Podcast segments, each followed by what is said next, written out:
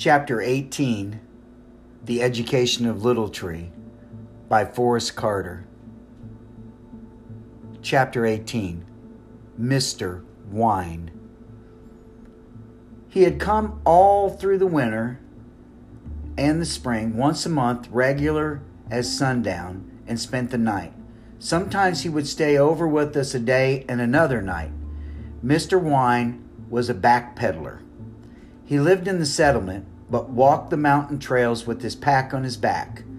We always knew about the day he would come, and so when the hounds bayed me and Grandpa would go down the hollow trail to meet him, we would help him carry his pack to the cabin. Grandpa would carry the pack. Mr. Wine usually had a clock with him that he let me carry. He worked on clocks. We didn't have one, but helped him work on his clocks on the kitchen table. Grandma would light the lamp, and Mr. Wine would put a clock on the table and open its insides. I was not tall enough to see by sitting down, so I always stood on a chair next to Mr. Wine and watched him take out the little springs and gold screws. Grandpa and Mr. Wine talked while he worked on the clocks. Mr. Wine was maybe a hundred years old. He had a long white beard and wore a black coat. He had a little round black cap that set on the back of his head. Mr. Wine was not his real name. His name started off with Wine, but it was so long and complicated we couldn't get it straight, so we called him Mr. Wine. Mr. Wine said it didn't matter. He said names was not important, it was more or less how you said it, which is right. Mr. Wine said some Indian names was beyond anything at all he could say proper, so he made up names himself. He always had something in his coat pocket, usually an apple. One time he had an orange, but he could not remember anything. He would eat supper in dusk evening, then while Grandma cleared the table, Mr. Wine and Grandpa would sit in rockers and talk. I would pull my chair between them and sit too. Mr. Wine would be talking and stop.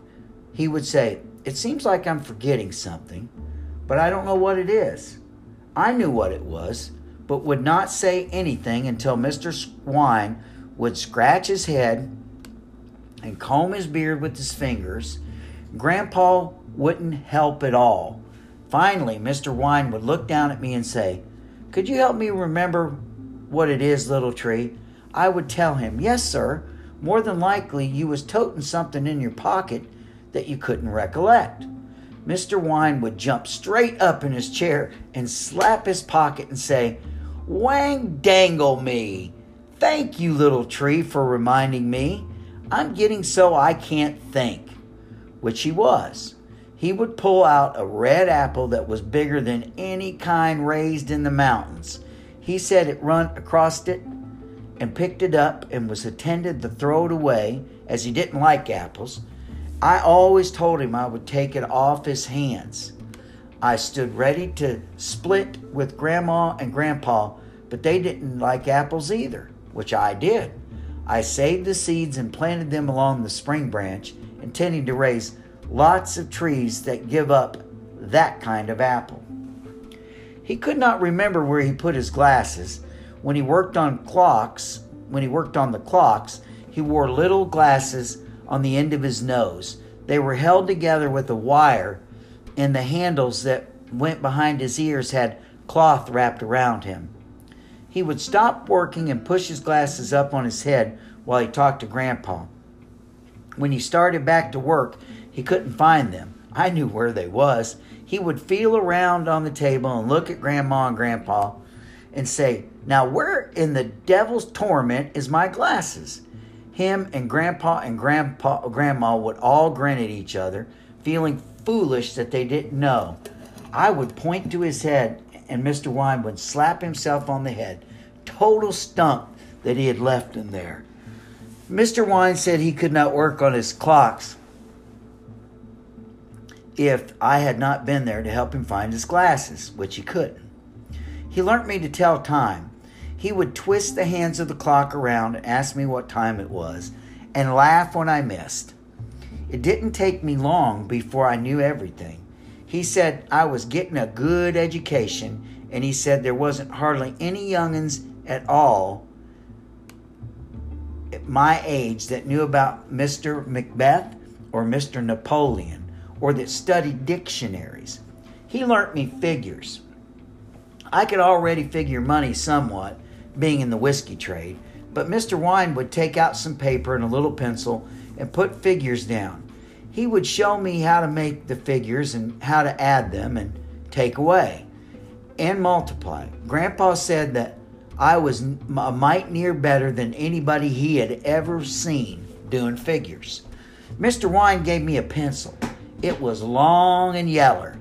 There was a certain way you sharpened it so that you didn't make the point too thin. And if you made the point too thin, it would break and you would have to sharpen it again, which used up the pencil for no need at all. Mr. Wine said that said the way he showed me how to sharpen the pencil was the thrifty way. He said there was a difference between being stingy and being thrifty. If you was stingy, you was as bad as some big shots which worship money and you would not use your money for what you had ought. He said if you was on if you was that way, then money was your god and no good would come of the whole thing. He said if you was thrifty, you used your money for what you had ought, but you was not loose with it. Mr. Wine said that one habit led to another habit, and if they was bad habits, it would give you a bad character. If you was loose with your money, then you would get loose with your time, loose with your thinking, and practical everything else. If a whole people got loose, then politicians, seeing they could get control, they would take over loose people, and before long, you had a dictator. Mr. Wine said no thrifty people was ever taken over by a dictator, which is right. He had the same considerations as me and Grandpa for politicians. Grandma usually bought some thread from Mr. Wine. Little spools of thread was two for a nickel, and there was big spools that was a nickel apiece. Sometime she bought buttons, and once she bought some red cloth with flowers on it. There were all kinds of things in the pack ribbons of every color, pretty cloth, stockings, thimbles, needles, and little shiny tools. I would squat by the pack when Mr. Wine opened it on the floor and he would hold up things and tell me what they was. He gave me a figuring book. The book had all the figuring in it and told you how to do it. This was so I could learn to do figuring all through the month. I got so far ahead each month that when Mr. Wine came by, he was total stumped. Mr. Wine said figuring was important. He said education was a two part proposition. One part was technical, which was how you moved ahead in your trade. He, he said he was for getting more modern in that end of education. But he said the other part you'd better stick to and not change it. He called it valuing. Mr. Wine said if you learned to place a value on being honest and thrifty, and doing your very best and caring for folks. This was more important than anything. He said if you was not taught these values, then no matter how modern you got about the technical part, you was not going to get anywheres at all. As a matter of fact, the more modern you got without these valuings, then you would more than likely use the modern things for bad and destroying and ruining, which is right. And not long after that, he proved it out. Every once in a while, we had a hard time fixing the clock, so Mr. Wine would stay with us a day and another night. Once he brought a black box with him and said it was a Kodak. He could take pictures with it. He said he was not very good at it, taking pictures. He said some folks had ordered the Kodak and he was taking it to them. But he said it would not hurt it at all or show any use if he had taken our picture. He'd taken a picture of me and Grandpa too. The box would not take the picture unless she was facing directly at the sun. Mr. Wine said that was not to look up with the whole contraption anyhow. Grandpa wasn't either. He, he was suspicious of the thing and would not stand but for one picture.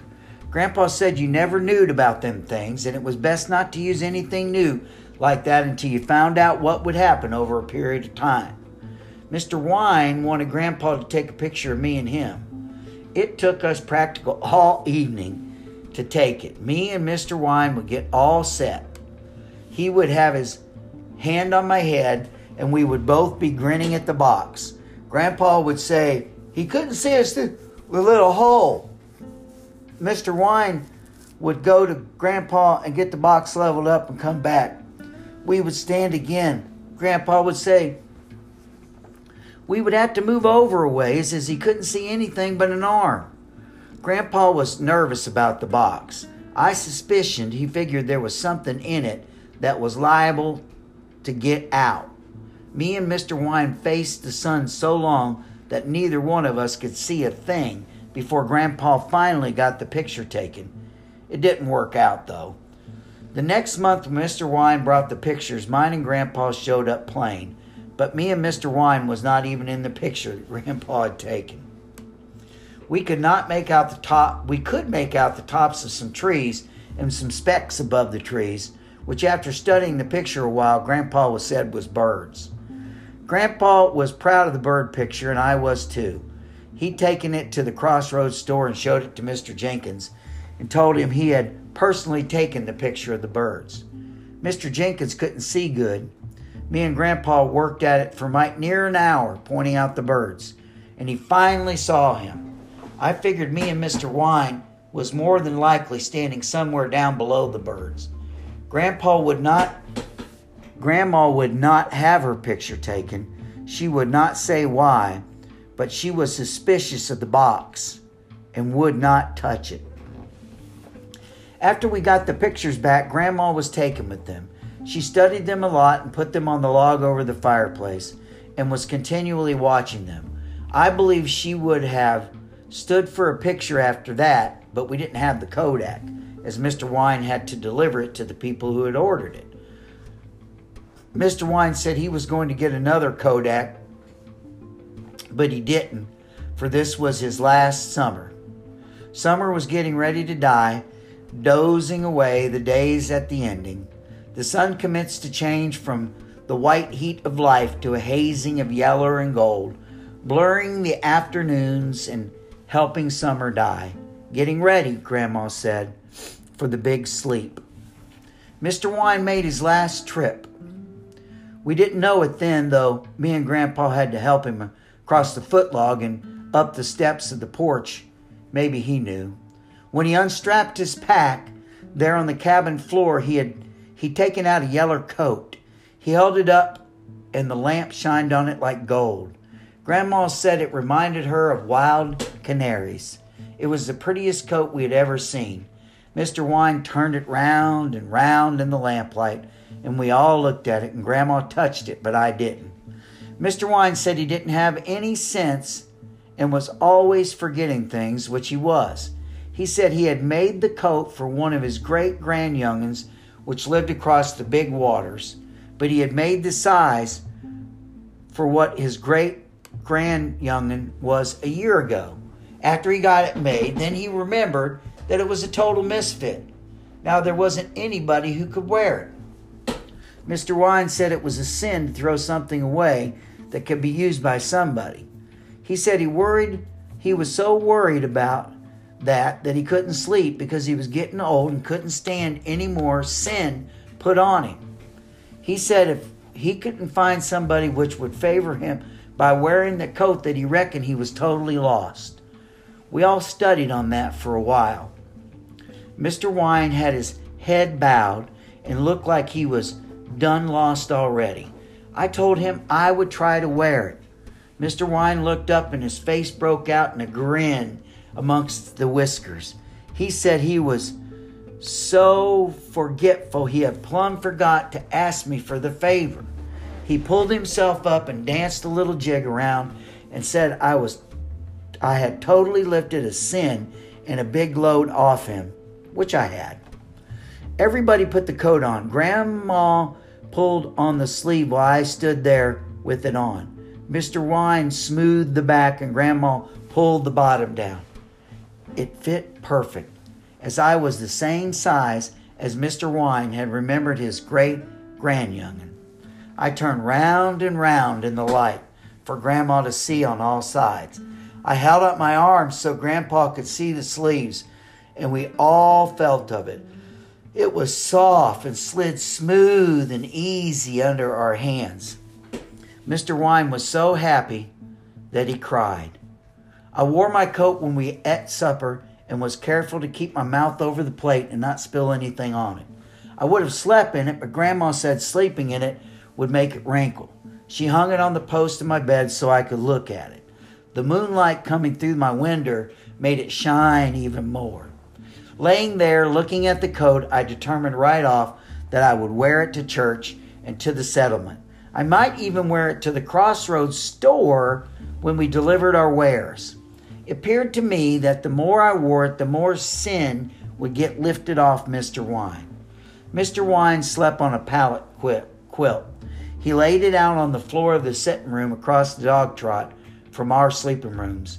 I told him he could use my bed as I like to sleep on a pallet, but he would not do it. That night, as I lay abed, somehow or the other, I got to thinking that even though I was doing Mr. Wine a favor, maybe I ought to thank him for the yellow coat. I got up and tiptoed across the dog trot and eased open the door. Mr. Wine was kneeling on his pallet and had his head bowed. He was saying prayers, I figured. He was giving thanks for a little boy who had brought him so much happiness, which I figured was his great grandyoungin across the big waters. He had a candle lit on the kitchen table. I stood quiet, for Grandma had learnt me not to make a noise while people was saying prayers. In a minute, Mr. Wine looked up and saw me. He told me to come in. I asked him why he had lit the candle when we had a lamp. Mr. Wine said all his folks across the big waters, all his folks was across the big waters. He said there was not but one way he could be with them. He said the only he only lit the candle at certain times and they lit a candle at the same time and that they was together when they did this for their thoughts was together which sounds reasonable. I told him we had folks scattered far off in the nations, and I had not figured such a way as to be with them. I told him about Willow John. I said I was going to tell Willow John about the candle. Mr. Wine said Willow John would understand. I plumb forgot to thank Mr. Wine for the yeller coat. He left the next morning. We helped him across the footlog. Grandpa had cut a hickory stick and Mr. Wine used it as he walked. He went down the trail, hobbling slow, using the hickory stick and bent under the weight of his pack. He was out of sight when I remembered I had forgot. I run down the trail, but he was far below, picking his way along. I hollered, Thank ye for the yeller coat, Mr. Wine. He didn't turn, and so did not hear me. Mr. Wine was not only bad about forgetting, he couldn't hear good either. I figured coming back up the trail that him always forgetting, he would understood understand how I forgot too. Even though I was doing him a favor wearing the yeller coat.